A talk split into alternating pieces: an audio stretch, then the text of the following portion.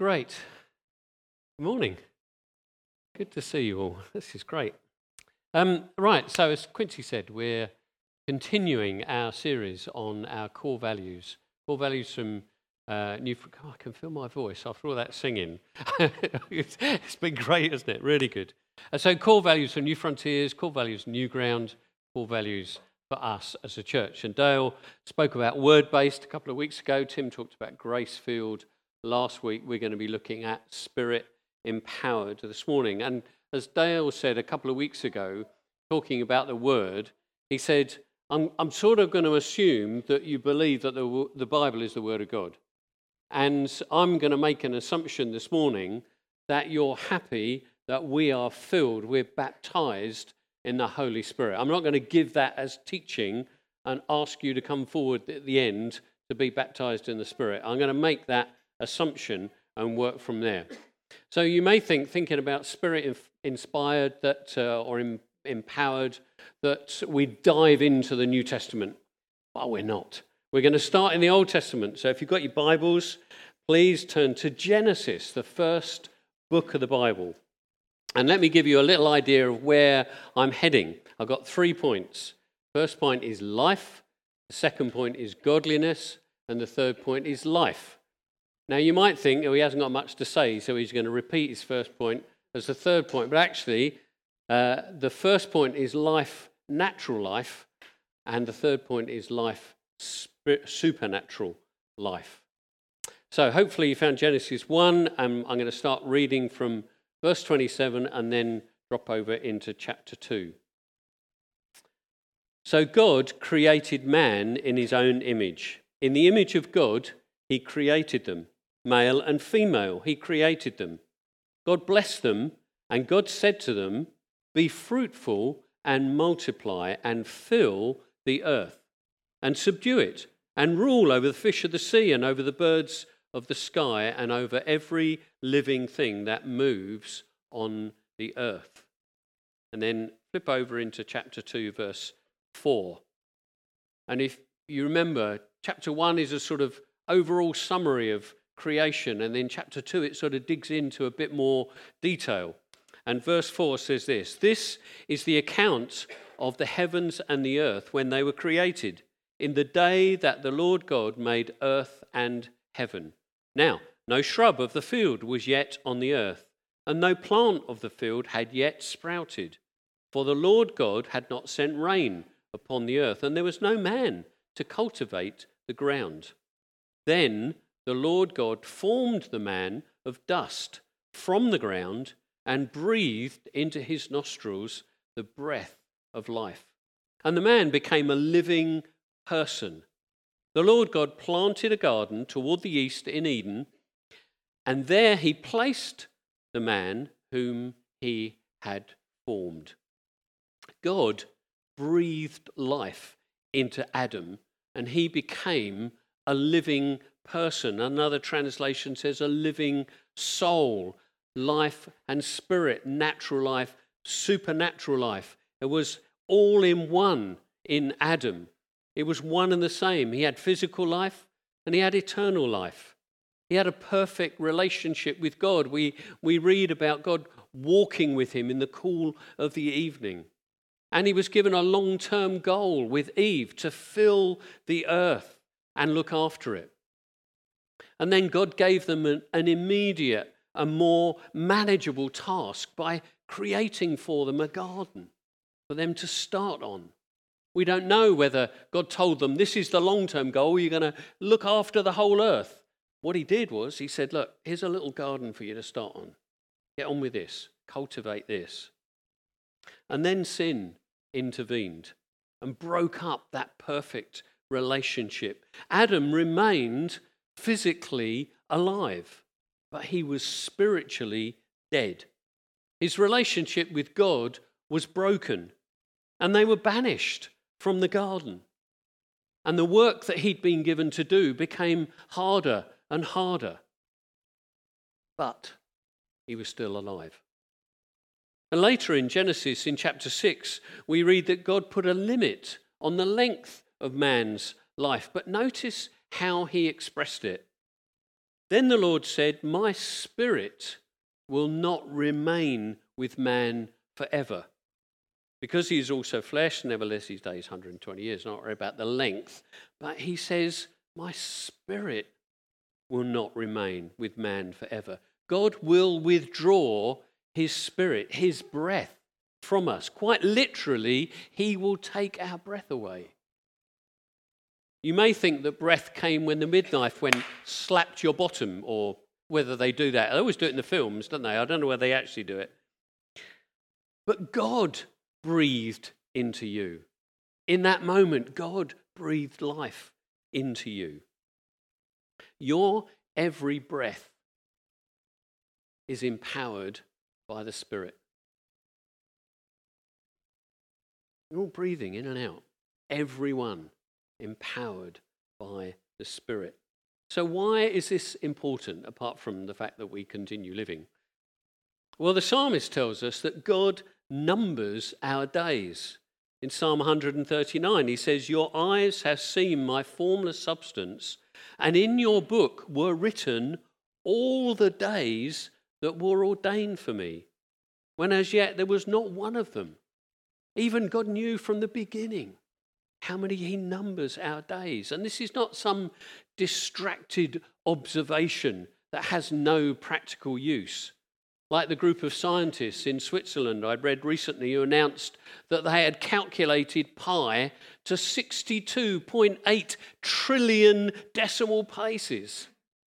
Wow. Interesting. An Australian professor said, I can't imagine any real life physical application where you would need more than 15 decimal places. Not 15 million 15 trillion, but just 15.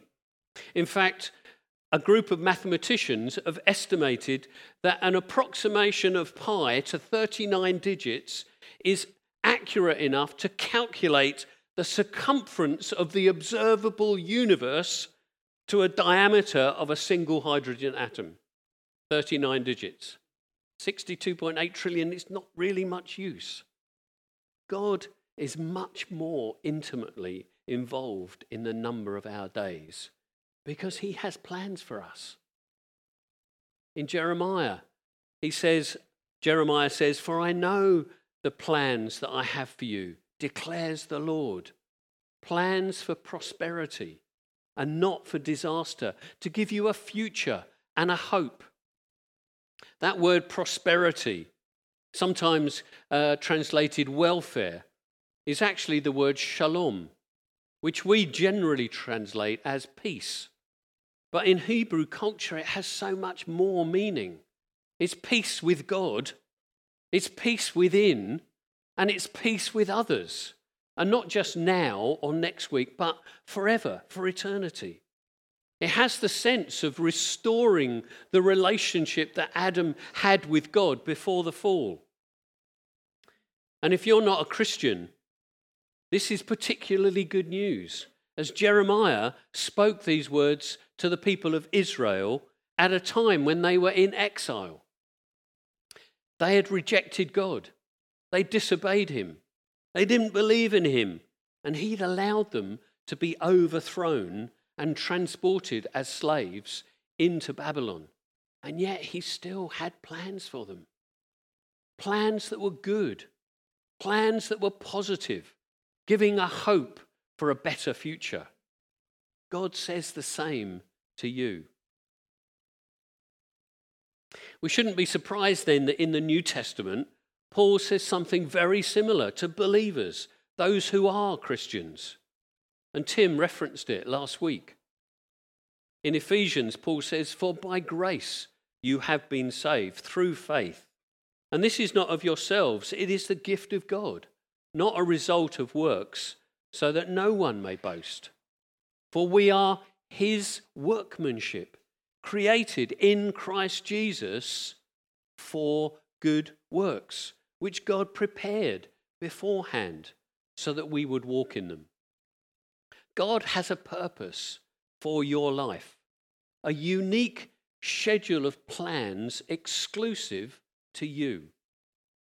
And He gives you breath every day, empowered by the Spirit to enable you to see those plans fulfilled.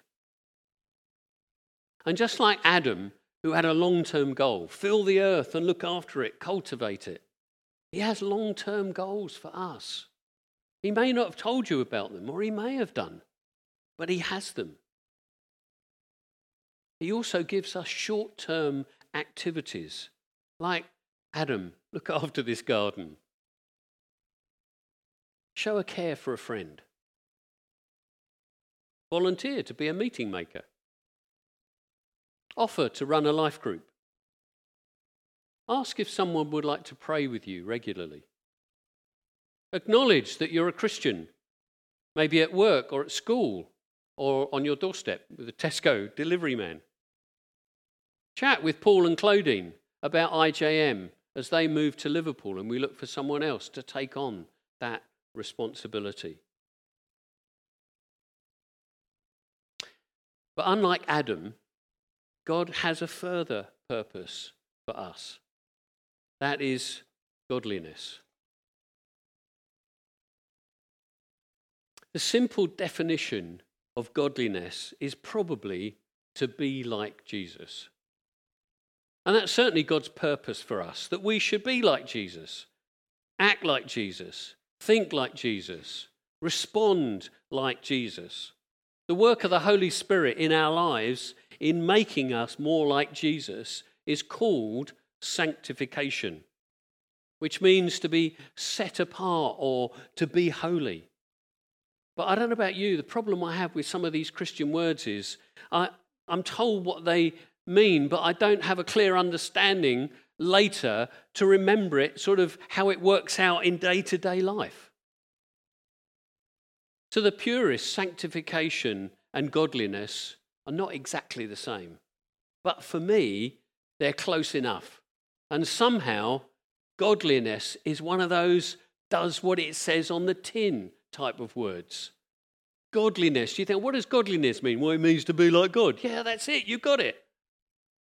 Here's a great definition of godliness the quality or practice of conforming to the laws and wishes of God and reflecting the nature of the kingdom of God in everyday life. That's a mantra to live by, isn't it? Godliness is a process, it's different to salvation. By grace, you have been saved. It's a done deal. No longer spiritually dead, but spiritually alive in Christ. And now God is able to work on us, to make us, develop us to be more like Him. And He does that by putting us in the garden that He's prepared for us. And He gets us to carry out His plans and purposes. And it's not just carrying out tasks, He shapes our character at the same time. So we may find that we're working alongside other people, and even directly with other people. People who don't do the things the way I do, who have different ideas, different motivation, different perspectives, certainly different concepts of what success looks like, or even when something is finished, when I don't really think it's finished. Why is it always my character that has to change? Why can't God work on their character? Maybe they're thinking the same thing about me. The challenge is that the process of godliness is not linear. It's not task given, task achieved, progress made, move on. Like climbing a ladder. I'm on the third rung of godliness and I'm working towards my fourth rung of godliness. It has much more of an ebb and flow to it. We find that things we thought we'd learnt and understood and, and overcome come back to challenge us afresh, maybe at a deeper level than previously. The disciples learnt this the hard way. In Mark, we read that Jesus sent the disciples out, the 12, two by two. And it says in Mark 6 they went out and preached that people are to repent And they were casting out many demons and were anointing with oil many sick people and healing them. But later, a man came to Jesus and brought his son who had a demon and said to him, Your disciples couldn't cast it out. And of course, Jesus did. And afterwards, the disciples said to him, Why, why couldn't we do that? And he said to them, This kind cannot come out by anything except prayer. It's the anything except that struck me. So, not my effort, not my previous experience, not my best intentions, not even my desire to please God, but prayer, which takes me straight back to God. You see, when Jesus sent out the disciple, sent out the, uh, the disciples in Mark 6, he gave them his authority. Go as my ambassadors and do this. Effectively, he said. Or to use today's subject, they were empowered by the Holy Spirit because they went in Jesus' name. Whatever we do, serving in the church, sharing our faith, praying for others, helping those in need, learning at school, working to earn money, watching TV, playing sports. In fact, everything we do is a means by which God develops our godliness. And we can only do that in the power of the Holy Spirit. Now, I've talked about doing. Let me also cover not doing or making choices. Every generation of the church is challenged by the culture of the world around them. And that's no different today. We have choices to make that are incredibly difficult, particularly given the pressures around us. And especially when the current culture encourages us be yourself, make your own choices, be who you want to be, do your own thing. Don't let anyone tell you how you should live. These play to our inner desires, which often run counter to what God would want for us. Same sex relationships, gender choices, treating sex as a leisure pastime like hanging out with friends or going to the cinema. These are our cultural norms. Even this week in the paper, I read that Will Smith, uh, the actor, and his wife Jada have what they call an open marriage where either can enjoy other sexual partners and then return to the family home as if nothing has happened. He said, We have given each other trust and freedom with the belief that everybody has to find their own way. And marriage for us can't be a prison. And I don't suggest our road for anybody. I don't suggest this road for anybody. But the experiences, that freedoms that we've given one another and the unconditional support, to me, is the highest definition of love. Oh, my word. And while he's not recommending it, for some reason, those who are wealthy and famous become role models for society. Now, not all our choices are sex related, although many are. We can choose to make other things that we want or enjoy more important than God and godliness. When we bend the truth about our qualifications for a job interview, I'm not suggesting that Christian would have done anything like that. Mind you, he couldn't remember his wife's name, so that was a bit worrying, wasn't it? Or we don't disclose those, all those faults about the item we're selling on eBay. When we do those things, we acknowledge that God can't look after us and we have to rely on our own abilities. So, what do we do? Well, back in the first century, the Christians, the Christians, the Corinthians, well, they were Christians, the Corinthians had the same issues. And Paul wrote to them, initially reminding them that they were not unique. He spoke about the Israelites in Moses' time having the same challenges. And God used them as an example to the Corinthians. And guess what? God uses the Corinthians as an example for us. Paul says, talking about the, uh, the, the Israelites, he says they were idolaters. That means you put something in front of God, you put something more important than God. They were sexually immoral. They put God to the test and they grumbled. Interesting, isn't it, that grumbling is put alongside sexually immoral and idolatry. That's the list. This is what Paul said to them No temptation has overtaken you except something common to mankind. It was common to the Israelites, it's common to the Corinthians, it's common to us. You haven't encountered anything as a challenge that anyone else hasn't faced. And God is faithful. So he will not allow you to be tempted beyond what you are able.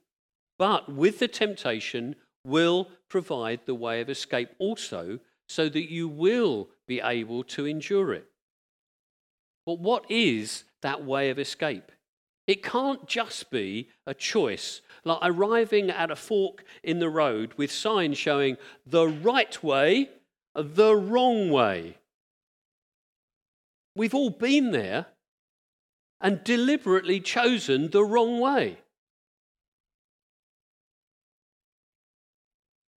Paul faced the same problem.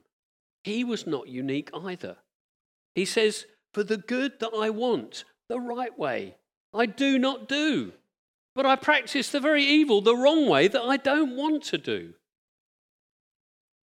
And you can follow his journey through Romans chapter 7 into Romans chapter 8. Uh, and you, we read about the wonderful truths of forgiveness and no condemnation. And he arrives at the solution in verse 12 in Romans 8. So then, brothers and sisters, we are under obligation not to the flesh to live according to the flesh. For if you're living in accordance with the flesh, you're going to die. But if by the Spirit you are putting to death the deeds of the body, you will live.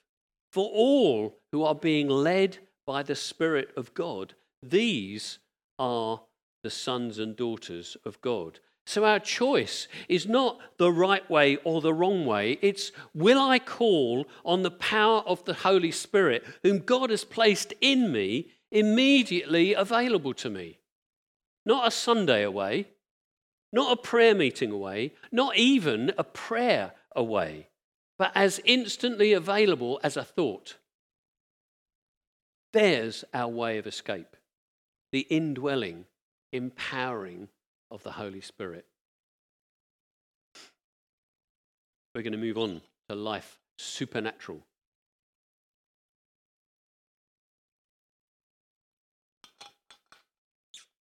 When we become a Christian, we are born again. This is a phrase that Jesus used for the first time when talking to a Pharisee called Nicodemus. It's a passage we know well from John 3 as it's fundamental to our understanding of what happens to us when we believe in Jesus. In Adam, we were spiritually dead. And Jesus explains that we're now alive in Christ. We're born again. We're born of the Spirit. We're born from above, this amazing work of God in our lives. What we often miss is what Nicodemus said to cause Jesus to give this explanation. He said, Rabbi, we know that you have come from God as a teacher, for no one can do these signs that you do unless God is with him. Jesus responded and said to him, Truly I say to you, unless someone is born again, he cannot see the kingdom of God. That was the association. How do you do these things? I'm you need to be born again. You need to see the kingdom of God. He could have said, Yes, I'm from God. But he uses this opportunity to introduce Nicodemus to the kingdom of God. And by linking it with being born again or born of the Spirit, he's identifying it as of a different order, a whole new world. One that cannot be touched and seen like trees and flowers or bricks and mortar, we might say. The kingdom is key to Jesus coming, and we are part of it. Let me give you four quick verses just through the Gospels. At the start of Jesus' ministry, he says, The kingdom of God is at hand. He's just about to begin his ministry, and he's saying, The kingdom of God is at hand, it's just here. And then it represents Jesus' mission. When he had been healing the sick and casting out demons, the people were clamoring, Stay with us, come and do some more. And he said, No, I must preach the kingdom of God to the other cities. That was his mission. And he demonstrated the kingdom, that the kingdom had come through casting out demons, healing the sick, raising the dead. And we are part of it. When Jesus sent out the 72, you know, I mentioned earlier he'd sent out the disciples two by two. He then later sent out the 72. And his instruction was heal those who are sick and say to them, the kingdom of God has come near you. Remember that definition, or part of that definition of godliness? Reflecting the nature of the kingdom of God in everyday life. As charismatic Christians, if we're empowered by the Spirit, it must be to take ground for the kingdom of God wherever we go and whatever we do. Yes, we can cut our teeth here in the secure environment of the church on a Sunday or a life group or a prayer meeting. And that's what we should do. Paul says that. He says, when you assemble, each one has a psalm, has a teaching, has a revelation, has a tongue, has an interpretation. And we could add a prayer, a prophecy, a word of encouragement, a word of knowledge. And that's what we should be doing. And that's what we were experiencing this morning. But we can also be nervous. Will it, will it fit in? Am I way off beam? Have I missed the moment? I should have said it earlier. I should have just jumped in earlier. But when we do find the courage, often we have other, others who have a contribution that sort of dovetails together.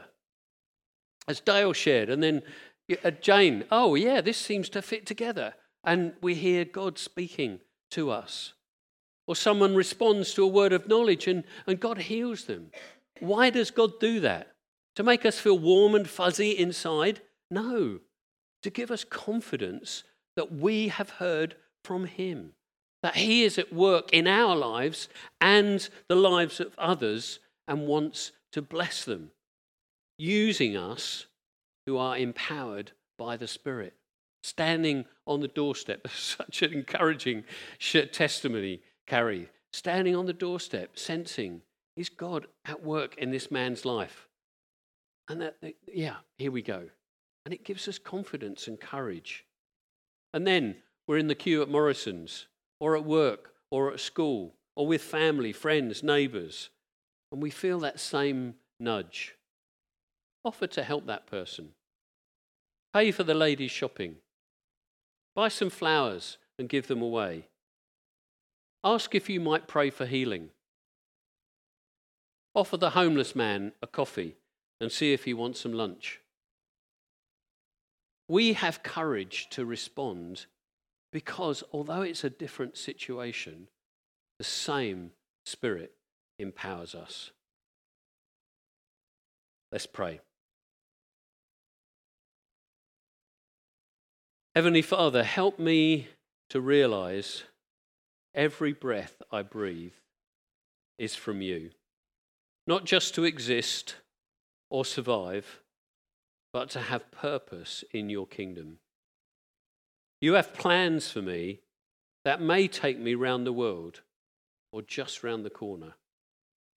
Exciting and yet maybe difficult challenges that stretch me again and again but cause me to draw on the power of your Spirit and help me to make good choices.